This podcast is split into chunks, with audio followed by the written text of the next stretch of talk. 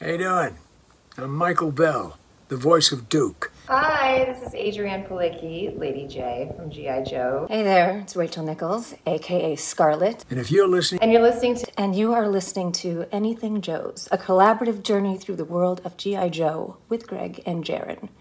Yo, Joe! Got my G.I. Joes, got my comic books, watching cartoon episodes. Watch me go and box, dead stop, Jaren on his toes. Watch me go and lock a whole new world you never know. On my freaking block, on my block, anything Joe's. Roll my badger into work today. Yes, sir, no, sir.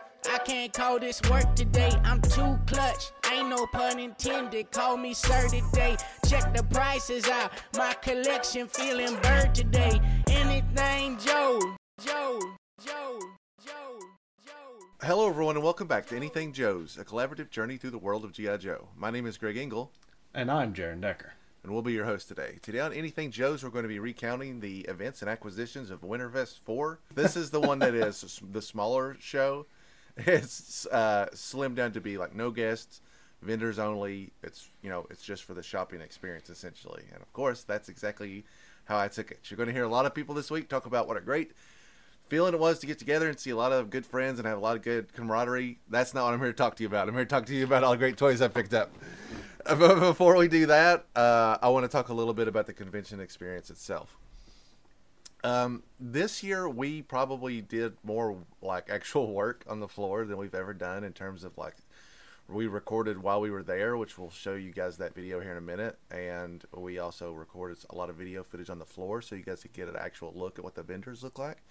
And we'll be putting that kind of throughout this video uh, as we go, just so you you know it's like you were there, like you'll know what it, what it was like to be there. Uh, especially if you're like on the fence about coming, it's you'll get a better idea what's going on. Um, so yeah, let's go through the whole thing. Basically, um, we started very early Friday morning because Joel from Order of Battle was our roommate. Well, I should actually say we were his roommate because he did all the heavy lifting. um, and so we picked him up from the airport like just shy of noon, maybe, which for me is tremendous because I had worked the night before, so I had already I had only had a couple hours of sleep. We ate and then we kind of like we uh, dispersed essentially. We I checked into the hotel and went to sleep because I not I knew it was going to be a long night. And Jaren and Joel went to do. Oh, what did you guys do? So we helped like do load in for. I worked with Lost and Found Toys, our friend Greg and Natalie. He worked with Destro's Toy Den, uh, and then we just kind of helped out here and there. Then I did a run uh, to go get some supplies, and then came back, and then then you know finish up any cleaning, and and actually got to walk around the, the show floor for a little bit and check everything out. So that was pretty cool. Yeah, that's a pretty sweet little perk for sure that I missed out on. But I also didn't want to do any work for anybody. That's I'm like I took the day off of work for this. I'm going to be as lazy as possible and kick back. So if you guys are not familiar with the Kentuckiana Convention like experience, I, we talk about them every single year. Uh, they have a like a it's called a Colonel's preview, which is basically you get in the night before for about three four hours, and uh, that also gets you access to everything on Saturday. They have an early bird Saturday morning, which is like I think it's like ten dollars. I think you're right. It's like ten dollars for the early bird and like five for the regular. Right. So the early bird starts is from 9 a.m. to 10 a.m. and then 10 a.m. everybody can get in for five bucks, which I think is nice to have a tier for. However serious you are about it, if you just wanted to, for example, if you're not there to look at GI Joe stuff, it's actually probably pretty normal to come on just that Saturday because you're not competing with every other human being out there. Me being one of them. So uh, before we show you the video that recaps, you know, kind of how we were doing Friday night, I'll talk a little bit about that, the experience overall, getting into the convention. You know, this is we're at the new convention center now. This is the second or third time we've been there, and it's uh, it is it's great. Uh, it's right beside it's right beside the hotel. It's like literally just a, a one minute walk, which I love. Um, it's a little further out, but I think we're kind of getting used to that, and I think we're also started to adjust to the fact that there's nowhere for us to all gather afterwards. Um, but as far as the convention center itself goes, everything was great. It, it, the convention was set up exactly like I expected it to be. I knew it would be a smaller scale thing, but at the same time, it has all the vendors that I regularly shop with. Uh, Lost and Found Toys is there. Destro's Toy Den is there. Roma Collectibles is there. The toy department is there. These are all the guys that I know have the best deals. They're the people that I shop with the most uh, because of it, partially. Um, and so, all right, time to get let's get into the let's get into the goodies.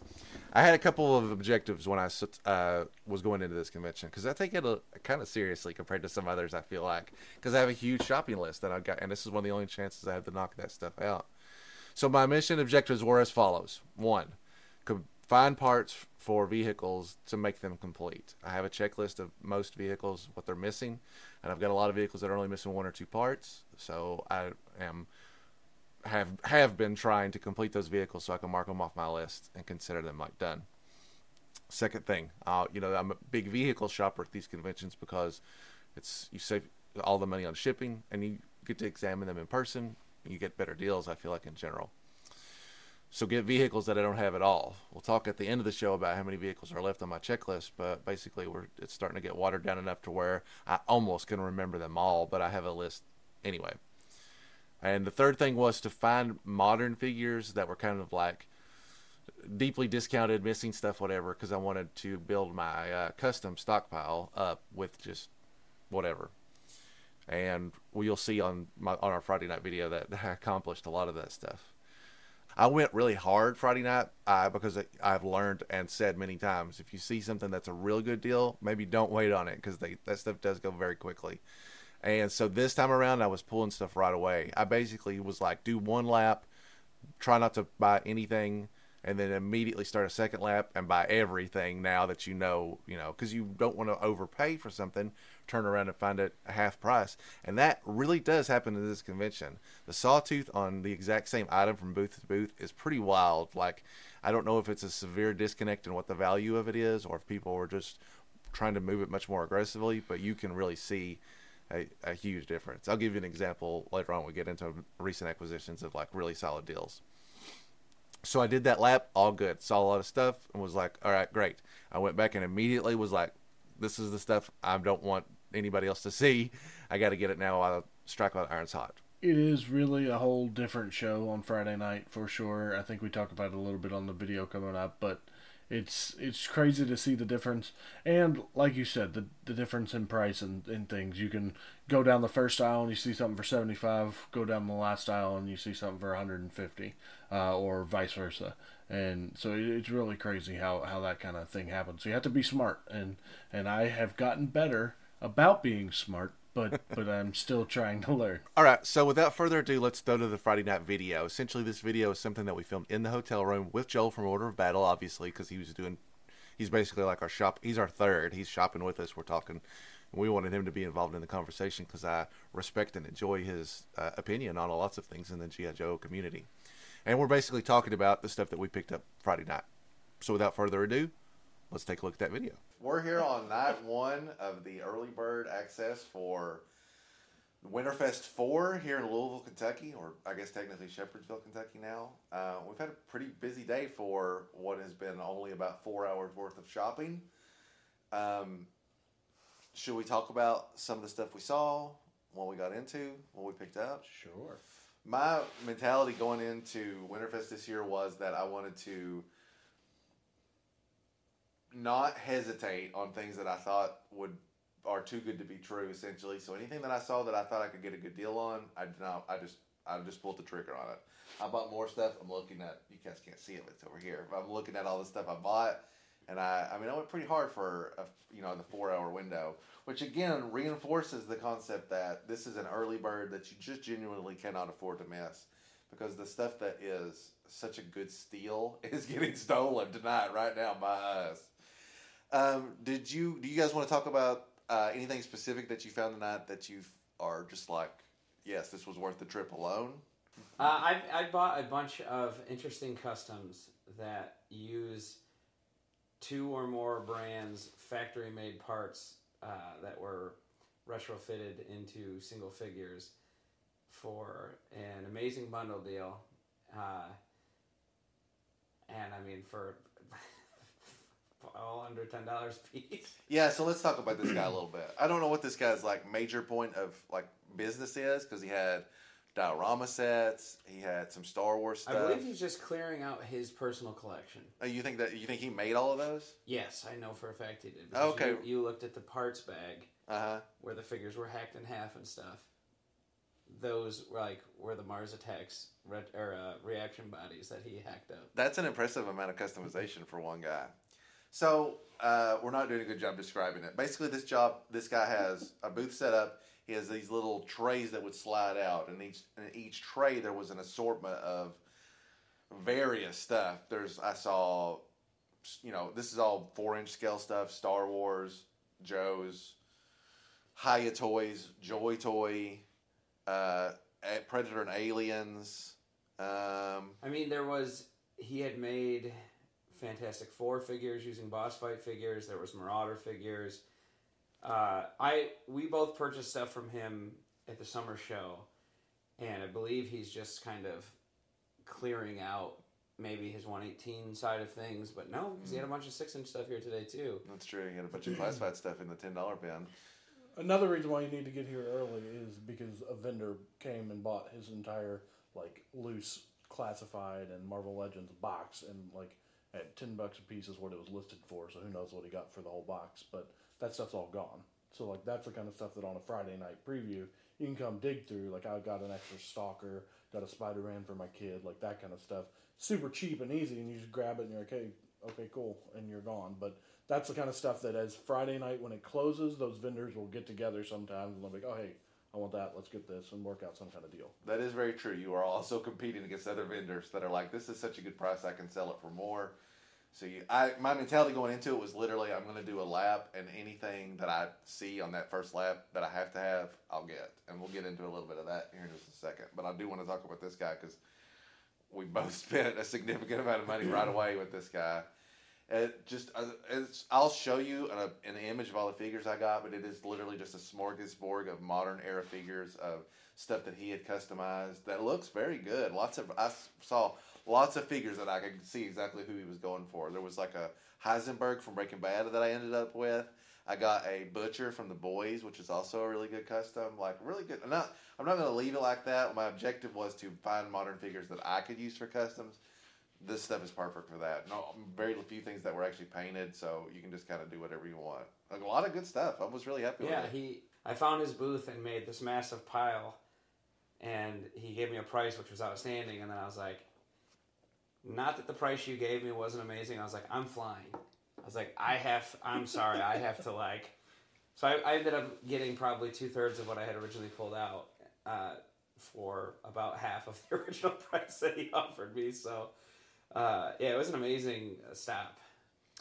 Yeah, I balked on this when I saw it originally because I thought it would take too long to go through it, and then Joel pulled like every good thing out of it, and I was like, okay, well let me go back and take another look. And of course, I found I spent he he did this stuff was not really priced very well or at all, so I literally was just pulling stuff with the hopes that it would be priced affordably, and it was. I got, I mean, at least probably twenty figures or there therein for one hundred and fifty bucks, so less than ten dollars a figure.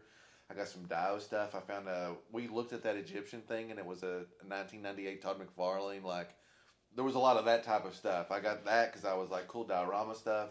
I found uh, Joel and I split on a bunch of like alien. Uh, what do they call the eggs? Eggs, Yeah, yeah. the eggs, both like intact, opened up, face crawlers, uh, face huggers, um, some like little, just a bunch of random alien stuff that I was like, this will make good kind of diorama flair. Anyway, that was like one of the bigger pickups from tonight. That I mean, that stuff is is literally all gone. Tomorrow, somebody's just gonna be looking at empty bins essentially because they were cleaning them out left and right. If not customers, then vendors that saw an opportunity. Let's talk about uh, other stuff that we found that was pretty impressive. My biggest, physically biggest purchase is this Batmobile for McFarlane. This is the Flash movie version, and the gentleman that sold it to me was like super cool. Uh, he gave me an incredible deal, and then we had talked about my kids, so he gave me a little Batmobile for my son because what I had talked about. I was like, I'm gonna let him play with this, but he's gonna have to be way more careful with this one. Um, but he was super incredible. He is. I didn't. He doesn't have like a toy shop or anything. He just does some kind of, uh, kind of just for fun, sort of stuff. But he's in a band called Flashback. Out of Asheville. They're uh, they do like '80s hair metal or hair hair rock. It's pretty cool. Um, but he was super nice, and I will be probably hitting him up for some more DC stuff at a GI Joe show because that's what I do. This doesn't come with a Batman. It this one does not. The Flash doesn't. Todd also released a 1989 version that is even more true to the '89 movie. Comes with a Keaton uh, Batman, which is pretty cool. I do love this. I know it's not GI Joe related, but it's just like I think anybody that's bought a Todd McFarlane toy in the last like five, ten years, it really sees that he delivers for you know really good stuff at a really good price. I mean, Well- that retailed at 60 and it's big and it has rubber tires and it has everything you need without like cramming in extra stuff so they can run the price up. And I got it for less than retail, and he threw in a kid Batmobile, which is just like super nice. Like, and that's the thing. Like, as you come to these shows and you start learning the the different vendors and stuff, that's the best part about coming to these. You have a relationship with them. You go out to eat afterwards. We're hanging out in our hotel room. People are constantly like stopping by, or we're going to other people's rooms. That kind of stuff. It just, that that's the kind of atmosphere that you're gonna have at a at a show like this, and you can't get anywhere else. So that's my big one. He's got to be careful. Let me show you. Yeah, right. I gotta take care of you. I don't think your kid is the one that's gonna do the damage to it. Uh, so I'll talk briefly about the kind of the highlights of the stuff that I picked up. Um, uh, I'll start with kind of the, the weirder stuff first. I don't normally buy incomplete vehicles, but I'm having a hard time finding these Python Patrol vehicles at all. As a matter of fact, this is one of the first shows I've seen them at in a while. This is a Python I stun. Um, it was only fifteen dollars, and it's actually in. I mean, it needs to be cleaned. It's the antennas are broken, very common. This one of these side pieces is missing, and I actually have that from when I was a kid. And this gun back here, I think, is and this um, hubcap. So I thought I could maybe fix this or complete it for fifteen bucks. I thought it was worth a shot. Does that split? Uh, yeah, it comes apart. Well, it- It's supposed to. yeah, All right, well, I'm not gonna That's- force it. Not No, no, very that's stunning. I did like the design though. It's so it's designed. It's supposed to It be able does to come split apart. and shoot. There it and- is. Yep. Snapped it in half. Now that is peak That is- Cobra technology. Yeah, right. Don't drive in the middle. That's the one place where. Um, They can shoot you in all these angles. Next thing I picked up was the Locust. This is the Dragonfly that came out for the Toys R Us years. Um, I had one of these originally. I broke this skid in half, and I just abandoned the whole thing, which was a stupid thing to do. But this stuff wasn't worth a lot then. Toys R Us, these this particular era of Toys R Us stuff has gone up a lot in value. Uh, so I found this for sixty bucks, which was much lower than other ones that were there. It does have some discoloration, but they seem to all have some discoloration at this point. The rotor works, which was important. Uh, it has the winch and the gun. Anyway, I picked this up. It's something I needed to like re-add into my collection. He, it came with the original Wild Bill, like the actual Dragonfly Wild Bill, but luckily I have the actual, uh, the blue and white palette at home. So I'm pretty happy to find this. I mean, it was a fair, a better price than what I'd seen elsewhere. You have to make it fly off screen like I did with the Batman. Oh, bill. sorry. Chuck it. Hey, Batman Rex, can you go pick him up? Oh, I'll be right there. Yeah. Must be the Bermuda Triangle. Two more things. Um, I had talked a while back about my Moray. I bought a Moray uh, for a long time ago, and I had it owned like ninety five percent of stuff for it. But my Moray was really in really bad shape in terms of like discoloration along this hole. Uh, it was turning like uh, almost like a black. It was in a really bad shape. I thought I could maybe clean it. I bought a new sticker sheet from Toyhax. I was really going to do it up, and I, I took all that stuff down. And as I cleaned it, it has these like I don't know how to explain it. They're like calcified deposits, little white spots. Cannot be scrubbed clean. Cannot be removed. It just looks bad to the point to where I was like, this is not worth salvaging. So this, I found a guy. Uh, it's GI Jason, who you might know is a pretty pro- predominantly like online reseller of GI Joe stuff. He had three Morays there, and I'd already looked at one that was like 125 with a repro lens. I thought, if this is what it comes to, this is what it comes to. So I talked to this guy. I said, "You got three Morays. I want to buy the one that looks the worst." Because I told, I explained what I was doing. I'm trying to retrofit my old one with a good shell. And so this dude was, uh, you know, shout out to G.I. Jason, was a very easy guy to work with. He was like, strip this down, put it in the spare parts bin. I'll give you this shell for 15 bucks. I was going to pay 125 for a brand new one because I didn't know what else to do. On top of that, I stripped everything down, and he let me keep the one, the few things that are actually broken on mine, which is this one gun in the front, are very commonly broke right here, So you just broke it. and we didn't weigh all that out last time. And uh, these windshields, which were severely yellowed on mine, they have a crack in them, but I'm you know I'm not going to sweat the small stuff. So this is going to be a great project when I get home. Strip these stickers down, clean it up, brand new stickers, move all my stuff over to it. It's going to be a gem. I mean, who doesn't love the Moray? It, it absolutely slaps. Last thing I picked. Last thing I picked up tonight. Something I've been looking for for a while. It is actually something I thought about going into the show that I was going to buy a box because I had seen one from um, the toy department boxed at Kentuckiana last year, but it was like it was in the two hundred dollar price range, maybe even unassembled, so not unfairly priced. It was just a high price for what I was wanting to do, which was open it and play with it. Well, this year the toy department had an open, complete one. It's the Blockbuster. Blockbuster is a late 93, 94 vehicle. Doesn't get a lot of like use, recognition, or love, which is a real shame because for something that came out in 93, 94, white and black and silver is a pretty unusual color choice. Uh, I will have to report back. This is the first time I've ever seen a blockbuster out of the box. I've never played one. I don't. I can't tell you even what all this stuff is and what it does. All I know is that I needed it. I've never seen it, and I'm really, really happy. This was fifty five dollars, which I think is a very good deal for a complete one. Also, all this white, very bright white, no yellowing or anything weird like that, which I think is a can be an issue with these later ones. I like this vehicle a lot. I don't understand it or know what that's doing, but it looks great. So this was this was probably my pickup. Although that Moray shell is a huge relief.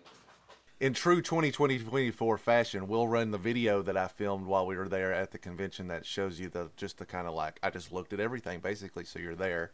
But we'll be talking about something completely different. So you something for your ears and something for your eyes, in case you get tired of looking at us.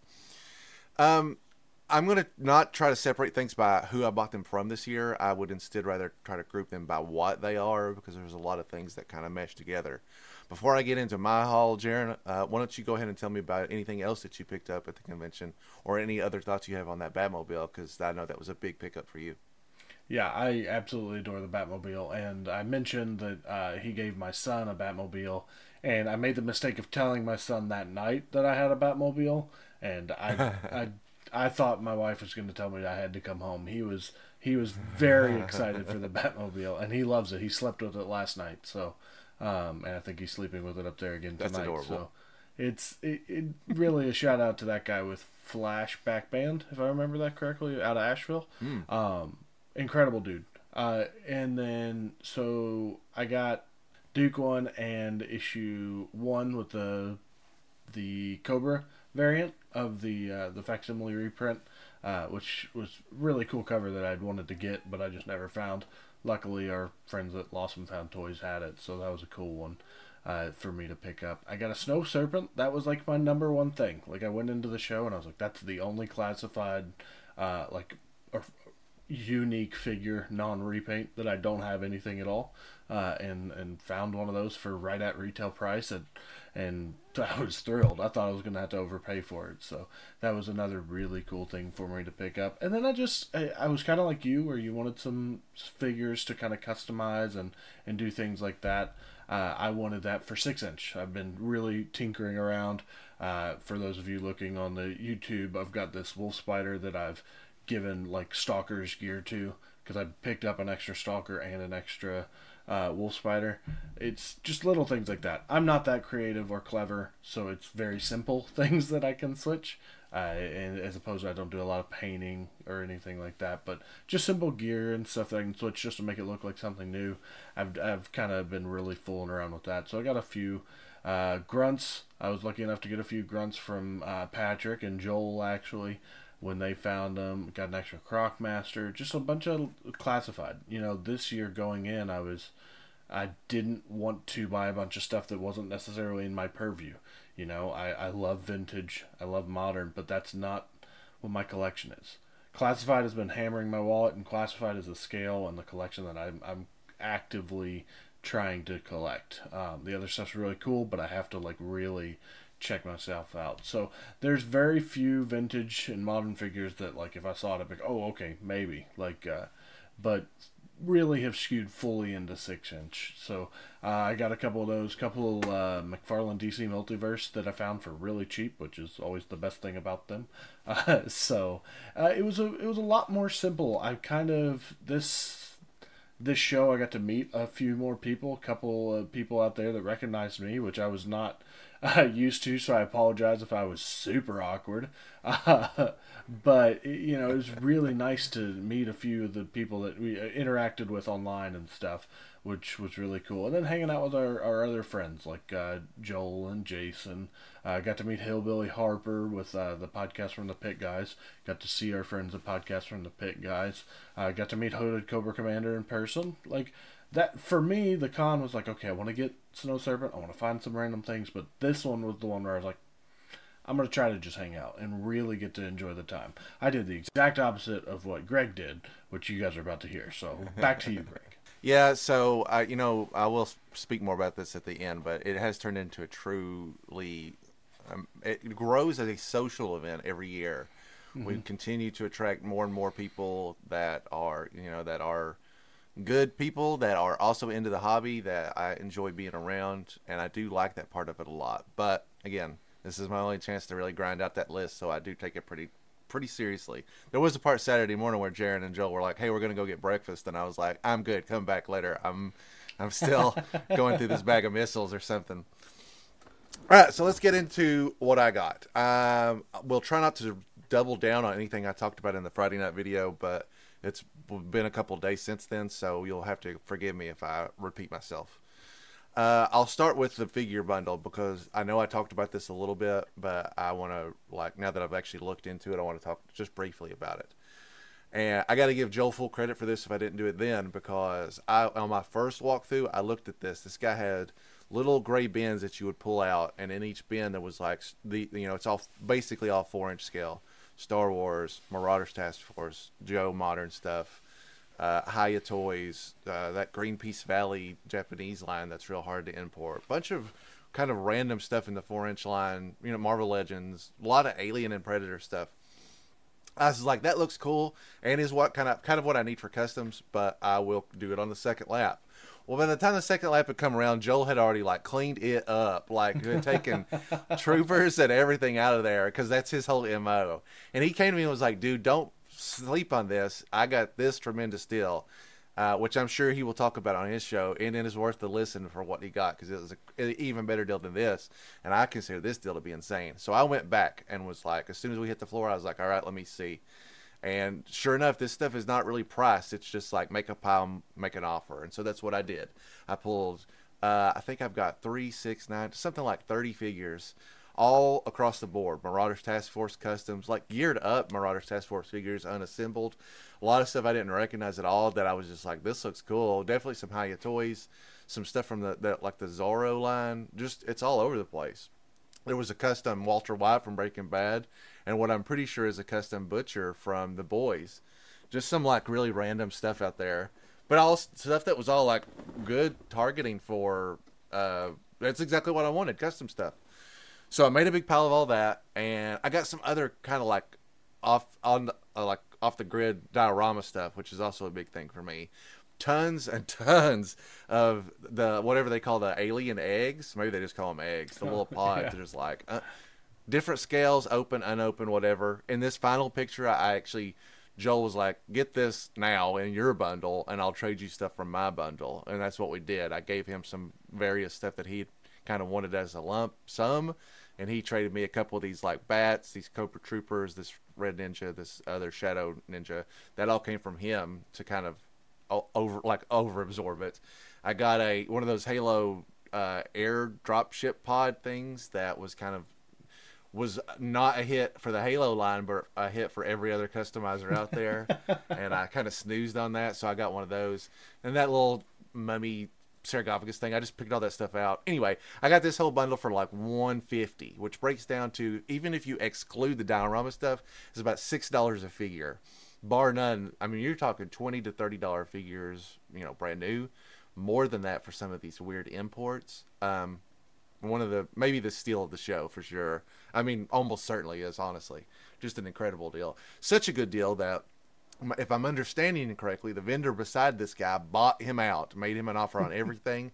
and when because when we came in Saturday, all the bins now had individual prices. Hiya Toys figures twenty dollars each, Marauders Task Force figures ten dollars each. So it was a great deal that we were able to take advantage of before somebody caught on that there was way more money to be made there. All right, now we can get down into the nitty gritty because that was one of the big things I wanted to get out of the way. I picked up, uh, you know, vintage figure or vintage vehicles is always my mo for these shows. It's the one time it, I only go to two of these shows a year, and it's about the only time of year that I work on my vintage vehicles. So I try to that's I try to just keep it straight down the middle and focus exclusively on that. To that end, here are some of the vintage vehicles that I picked up this year. I already talked about the I got a Python Stun it was missing some parts, and I was able to complete those thanks to Todd. It does have a broken uh, control stick, and there's a small piece of damage to the shell. It was only 15 bucks though, so for it's at the very least it's a placeholder. At the very worst, it's actually got everything except for the flags now, so it's it's pretty good considering I didn't have one at all. I also picked up a Python Quest from uh, Lost and Found Toys. I believe it was 80, and it is complete. Um, if you've been following these shows regularly, you know that I have been targeting Tiger Force for the last year or so, and I've reached a point now where I'm almost done with that. I think there's only one Tiger Force vehicle that I don't have at all. The other ones usually are missing one or two pieces. So we're starting to shift that focus, and I've talked about this before. That Night Force is coming. Night Force is expensive, and it's that you know. But there's some stuff that you can get before you get to the heavy hitters, like the Whale and the uh, Sky Striker versions and the Python the Python Patrol is the other side of that. The Python Patrol is one of the other big subgroups that I have not I didn't really focus on. I had some Pythonized stuff when I was young. It's got I've got rid of a lot of it because it's just a repaint, and now it's come back around to me where I'm like, well, now you actually do need it to have everything. So I, Conquest done, Stun kind of done. More to come on that. Uh, you'll see that there's a rattler down here. I included it, but that is actually something separate. I found this has broken landing gear no, uh, but it has all the missiles not pictured there. It's actually complete other than no wild weasel and the other stuff. It has a missing uh, landing gear, but that's irrelevant because it's going to get painted. We're doing something custom with it. Uh, more on that down the line. Little vehicle stuff. So uh, little play sets have been avoiding me for quite a while, several years. Hard to find. I don't know why. I, high demand for because of people like me, I assume, because they're not that. There's nothing very engaging about them. But I'm getting close to the end of the line. And when it comes to these, in terms of these like 82, 83, 84 sets, um, I was able to find an Outpost Defender today, or for the at the show. It's you can actually see it's priced 50 bucks right there. I felt like that was a little high, but I think I have to double check. But I think it's the last one of those little battle sets from these early years that I did not have. I didn't have any of it, so I was able to find it all in one spot. Uh, another elusive small vehicle that's overpriced. I found a radar rat, which I was told by Todd would be one of the last vehicles to that I would probably find because they it has two easily broken uh, antenna on it. This guy had a complete one. It was like I think it was sixty bucks, which is a lot of money for such a tiny disappointing vehicle essentially. But if I know one thing about if I know one thing about Todd, it's that he knows his stuff. Like collection wise, he's been in it and sees it at a different angle than I do. And so, and I yeah, I got to also give him credit. I've never seen a complete one. It is rare to see a complete one even on eBay. Uh, and so at this point, I've been doing this long enough to know if that it's something that I haven't seen in years.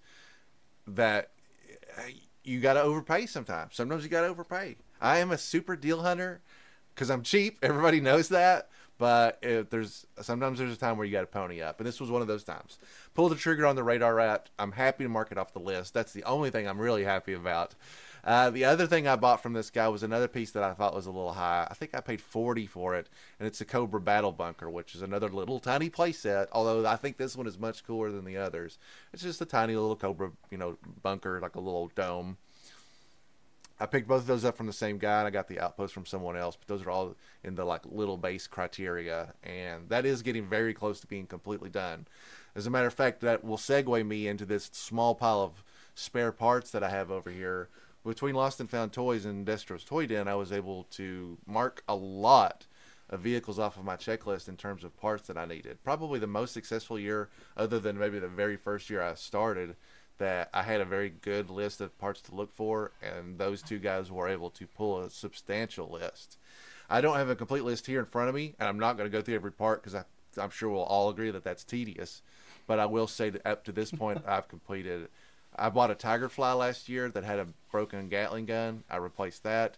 I fixed my bridge layer. I fixed uh, a couple of uh, my regular my Vamp Mark II, my Stinger. This all stuff is missing like one thing, and those two guys had one of the, my APC. All that stuff I marked off the list now. Those are all, I was like APC needed a seatbelt, Stinger needed the like roll bar in the back. Tiny, inconsequential things to the overall part, but I was unwilling to mark. I knew if I marked them off as being close enough, I'd never go back and complete them.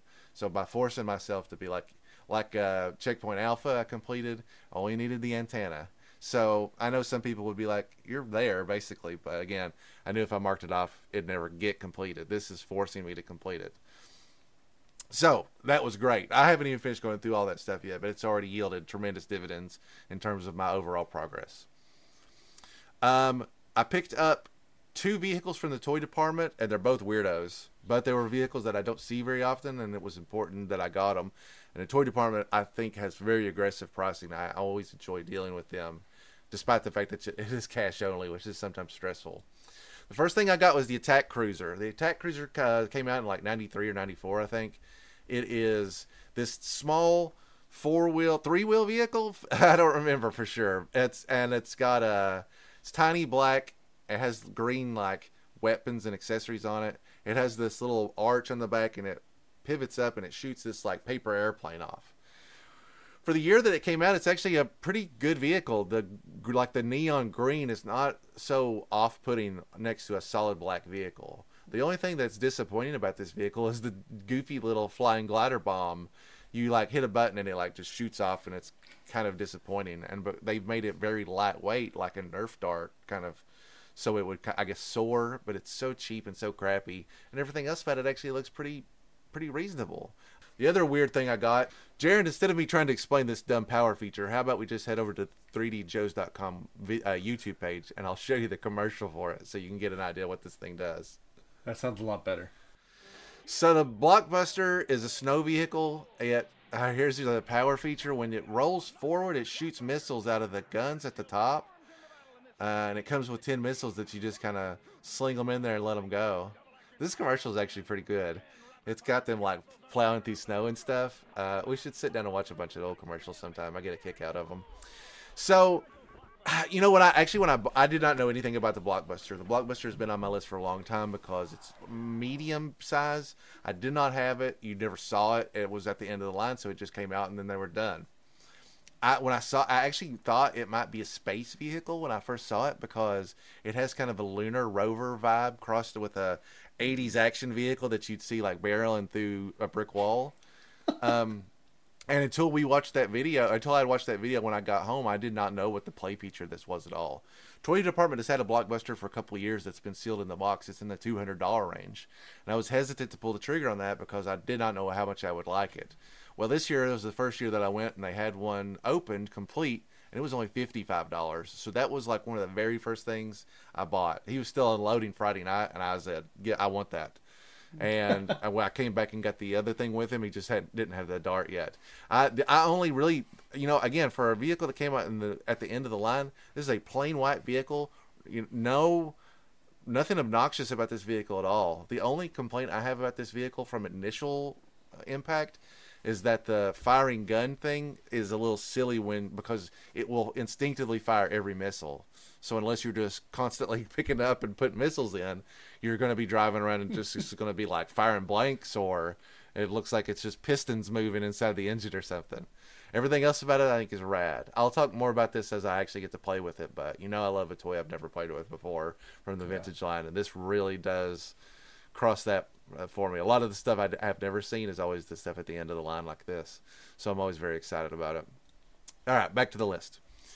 Um, I picked up a Locust, and I don't actually remember who I bought it from. If you're not familiar with the Locust, it's the repainted Dragonfly that came out uh, after the end of the vintage line when Toys R Us was making some exclusives, like in the mid to late 90s. They had some kind of oddball stuff come out, and this is one of them.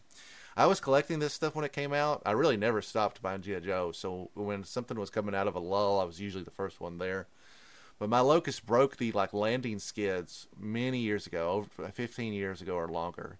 And I, when I was doing a purge at one point, I said, I'm going to get rid of this because I don't know how to repair the skids and I don't know how to just replace them. It was a different time then. This it was you couldn't just go looking for parts like I do now. So I got rid of the whole thing, which was I admit a mistake because I did not know that at a certain point this era of GI Joe has become much more in favor. People really are looking for this these this small window of stuff that Toys R Us produced, and I was fortunate enough that I did grab a lot of it then because the I was seeing this. I've seen this particular locust at really really high prices, and I've noticed that they've all started to discolor over the years too, which is a real problem. And I this the one that I bought, which again this is probably like my second purchase. I bought it because the discoloration was not too severe. This picture is actually doing it great justice. It looks worse in person, but also the discoloration is unique to the plastic. So the body is discolored in a way that the rest of it isn't, but at least it's all kind of the same like that. It's not all patchy. Now, there's only one problem with this locust, and it didn't come with a wild bill. It actually came with a V1 wild bill, uh, which I didn't need. I don't need this palette either because I had I owned it originally. I have the wild bill figure. I got this for sixty dollars, which I think is a steal. You might disagree, but I saw other locusts there that were more than double that price. So I knew that it probably wasn't going to get much better than that, and so so I pulled the trigger on it no regrets. It's complete also, and it just happened to be one of those circumstances where I have the pilot, so that works out great. Um, I met a guy or purchased from a guy that I had not dealt with before, but I'm familiar with. He runs a store. His name is uh, GI Jason. He does a lot of whatnot auctions, and I see him on Facebook, but I never bought anything from him in person. And he had a booth set up this time, and I had a great interaction with him at his booth. Basically, if you will, if you follow us on Twitter at Anything Joe's Pod, you know a while back I was having an issue with a Moray hydrofoil. I had a Moray that I bought a long time ago, and it was in pretty good shape. I had been working on it over a couple years, but it was still lacking. So I bought a repro st- sticker sheet from Toyhax, and I had taken to task to disassembling it, cleaning it, and just making it look a little better. Well, what happened was two things happened. First thing is I took it apart and there was a lens inside it, uh, which is a, a, mega discovery. It was severely yellowed uh, from at some point. I guess it got tremendous sunlight exposure. That it didn't really bother to me because it actually adds to the authenticity. I didn't have to just really do a whole lot of homework to see if it was repro or not because it had obviously seen the test of time. The other thing that happened was I learned that this it was uh, basically uncleanable as a shell. It has severe yellowing on the gray underbelly that is could kind of disguise itself as dirt until you really got into it. Actually, until I started peeling the stickers off. And uh, the other thing was is that when you cleaned it, like when I much like my bald head, when you wash it and it's wet, it looked great. But as it dries, there are flaws that start to become apparent. And on the moray, those flaws are look like tiny cal- like little calcified spots. I would compare them to seeing like plaque on the teeth.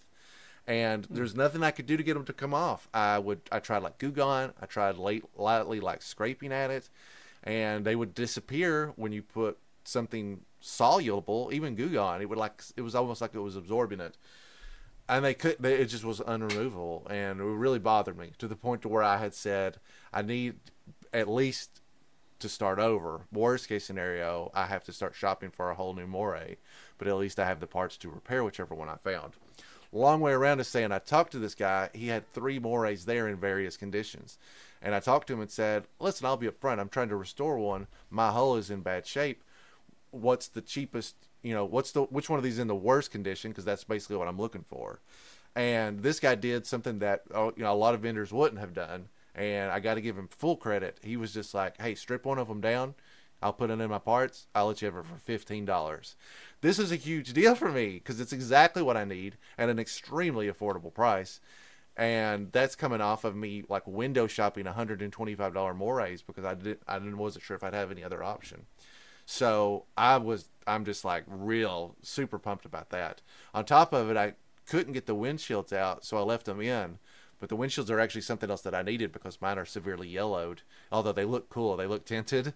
I was like, okay, well that's great. I don't have to mess with them, and uh, and they're, and they're, it's all good. So I'm, that's a project that I'm working on this weekend. Is finally getting all that done. I got to unsticker this one so I can put the new stickers on it. But I'm very excited to have something like this to work on. I, yeah, I have everything for it. It's like putting a puzzle together. I think it's going to be great. I also picked up this Snake Eyes PVC diorama from him. It was a statue that I had skipped on originally, but they had it at a pretty reasonable price. It wasn't like a steal, but I got it as cheap as I could get it anywhere else. And I, well, just when I saw it in person, I, I just kind of jumped on it. I was buying pretty aggressively that day, so I was just kind of taking everything that that I I had struck a fancy with me. Uh, I have t- I bought two kind of like pricier figures, and I got them from the guys at the Marauders Task Force booth. Two guys that I always enjoyed talking to and interacting with, just seeing they always have a hodgepodge of random stuff to look through, and it's usually pretty good stuff. I bought two figures that I have that uh, one is unopened and I didn't want to open, and the other is a figure that I bought and made a custom out of that I was looking to replace. I bought a FSS doc. That's Carla Greer, the female doc. Depending on the continuity that you follow, is maybe his daughter or just maybe a female version from an alternate reality. Great figure. I figured that I wanted a long time because they made a vintage version version in a convention set that I couldn't get my hands on. I got her as part of the FSS. I don't like opening FSS figures if I can help it. So I saw they had an open complete one. I thought, okay, maybe. The other figure I got is from one of the big convention sets where you get like 15 figures. It's an undertow officer, sort of like a leader. It's a female. She's wearing sort of like the Baroness Diver outfit. And here's a quick tip: if you can get your hands on this figure kind of cheaply and you're into it, uh, you can make a almost like no paint required Mistress Armada from the Devil's Due, um, Devil's Due Image GI Joe run. She's like a lackey of Destro for a long time, and I think is a cool character all you basically got to do is her feet have her feet are flippers, so you got to replace her feet, and that's all I think I did because there aren't a lot of African American women, you know, females in the modern line. But this, so this one just happens to be sleek in mostly black with already Destro branded logo on it. So mm-hmm. before I even owned a regular, when I bought this one to make her, and I'm really happy with the one that turned out. It's again, it's super simple. Anyway, I found this. I thought, you know what, I would actually like to have this in my regular collection. Uh, I got them both for a hundred bucks, so which I think is a very pretty aggressive deal. Uh, all right, we're doing pretty good. Wrapping up what I picked up vehicle wise is going to come down to uh, I guess what I got from Todd. I'm legally obligated to say that Todd Henderson righted a wrong, and he brought me a Zanzibar air skiff.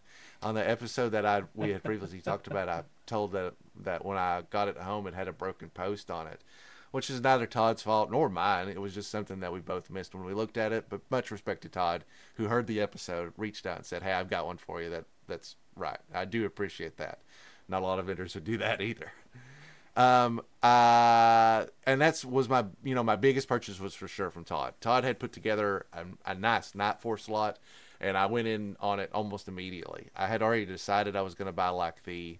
I sorry, I always forget the Night Force designations of these. It's the Night Force Armadillo. Uh, one of them's called like the Night Blaster or something. I'm not going to try to do that because it's just going to confuse you and me. But if I say Night Force Armadillo, I know most people know. Not sorry, the Night Force. Oh my God, I'm wrecking it. Persuader. I, I, it is the Persuader. Yes, you're right. Good job, Jaren. So anyway, if I say Night Force Persuader, I think more people will know be able to click what that means than if I said the name of it. None of these vehicles are complete. They're all missing something small. And when it comes to these high end, sought after vehicles, I feel like that's almost the only way to go right now is to get them and I'll be able to kind of complete them here and there instead of trying to spend thousands of dollars on just one of them complete. I, will work my way there.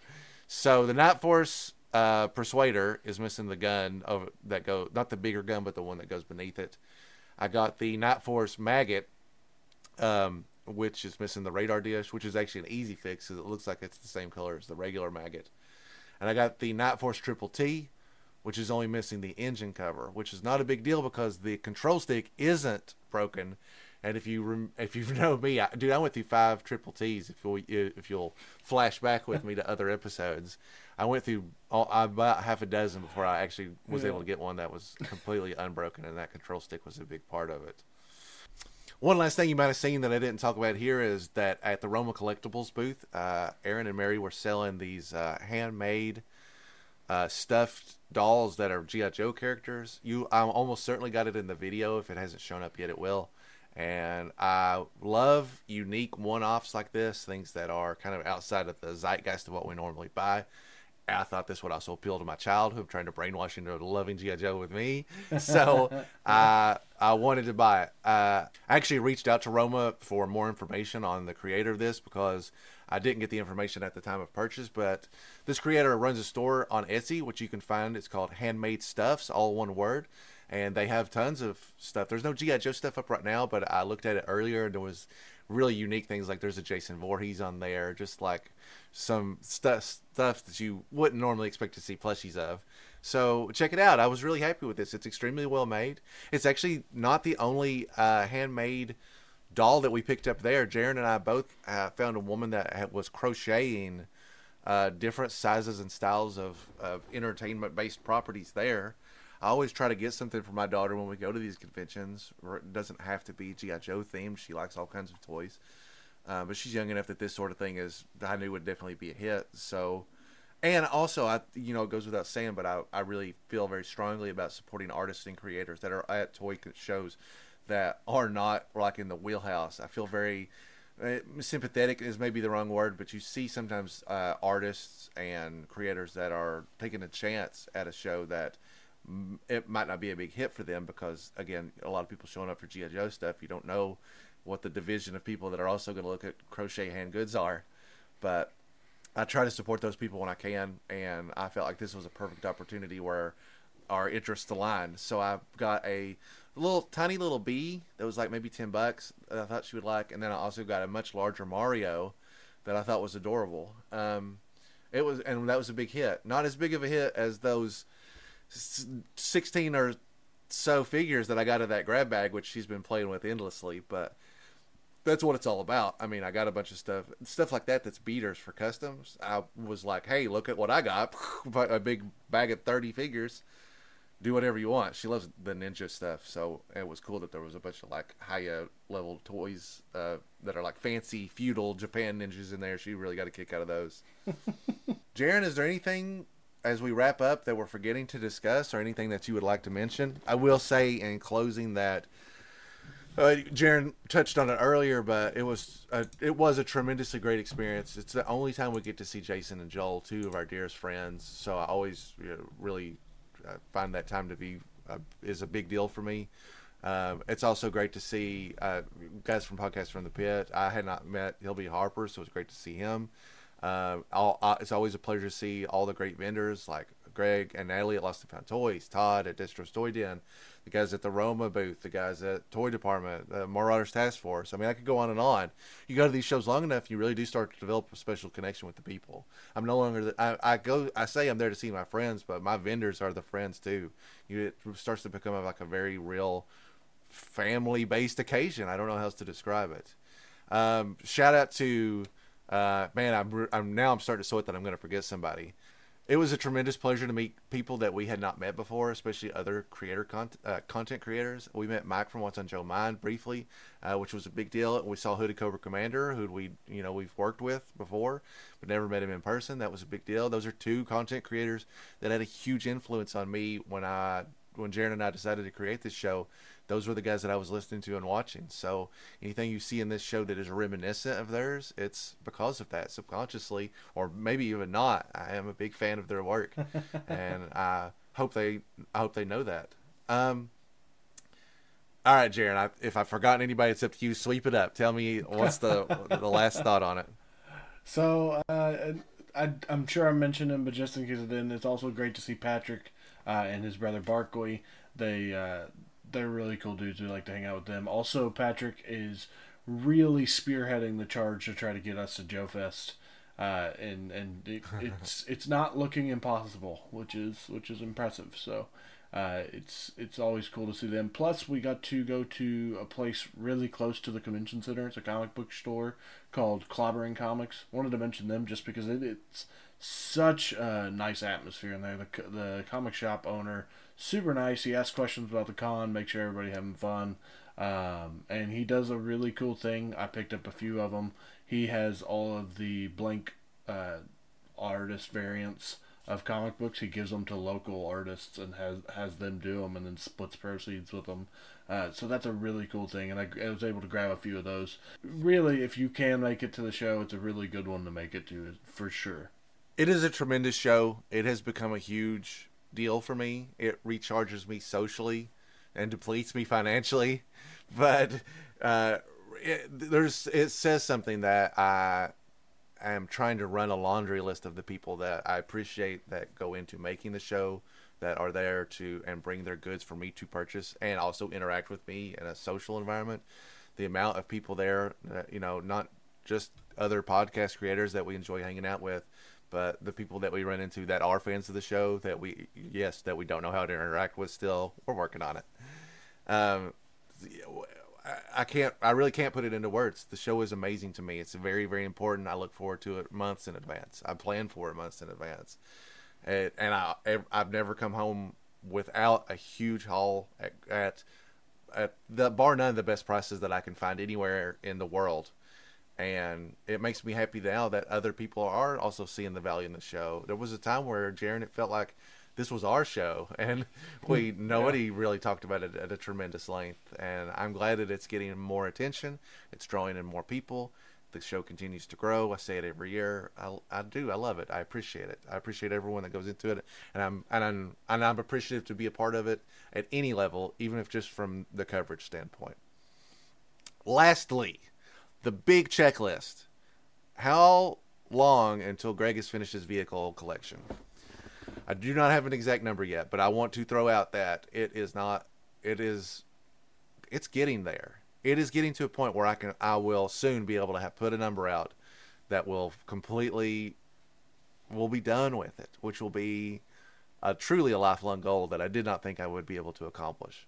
The rough numbers are I've got about 15 vehicles that I consider to be incomplete, which means they ha- either have a broken shell and need to be replaced, or they are missing you typically one to three parts. not uh, it's not a big ask on a lot of this stuff. I have a separate list of vehicles that I do not own in any capacity.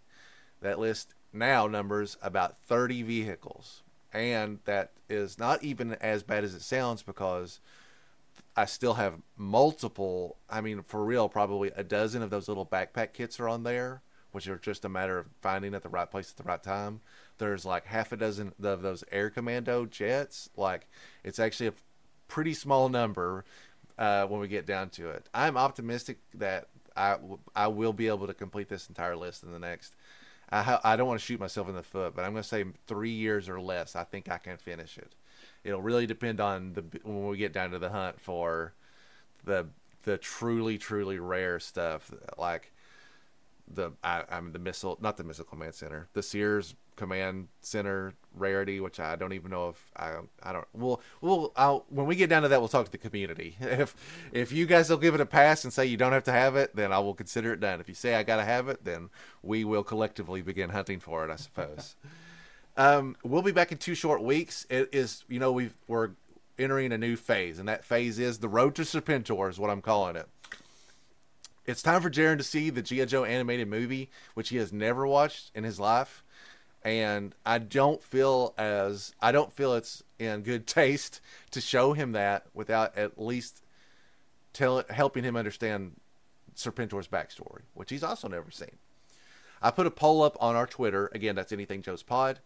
Uh, last week, asking what's the preference here? Should I should Jaren watch the five part Arise Serpentor Arise cartoon, or should we spend an, the same amount of time, which would be roughly five issues of Marvel's A Real American Hero run, which I think most people would probably put between 49, you know, like 49 to 53, somewhere in there, at the very least, 49 to 50.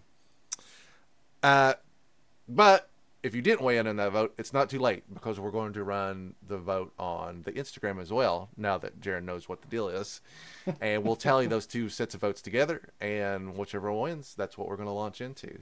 If you voted on the Twitter poll, you can also vote on the Instagram poll if you feel strongly enough that you want to influence your vote. We just want to make sure all of our listeners and social media followers have a chance to weigh in on it. And it is tight. Let me tell you, I don't have the full numbers, but the last time I looked, it was, I think it was literally 50 50. So uh, get in there and sway the vote however you want, Manchurian candidates. Uh, you can reach out to us on either of those socials at Anything Joe's Pod. You can also email us at anythingjoespodcast at gmail.com, and we would love to hear from you.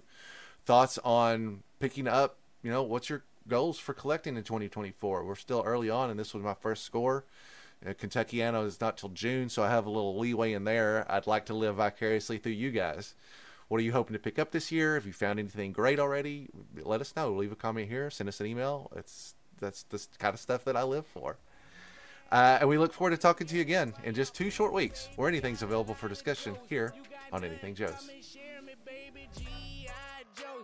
My comic book, watching cartoon episodes. Watch me going box, dead stock, Jerry on his toes. Watch me going like a whole new world you never know. On my freaking block, on my block.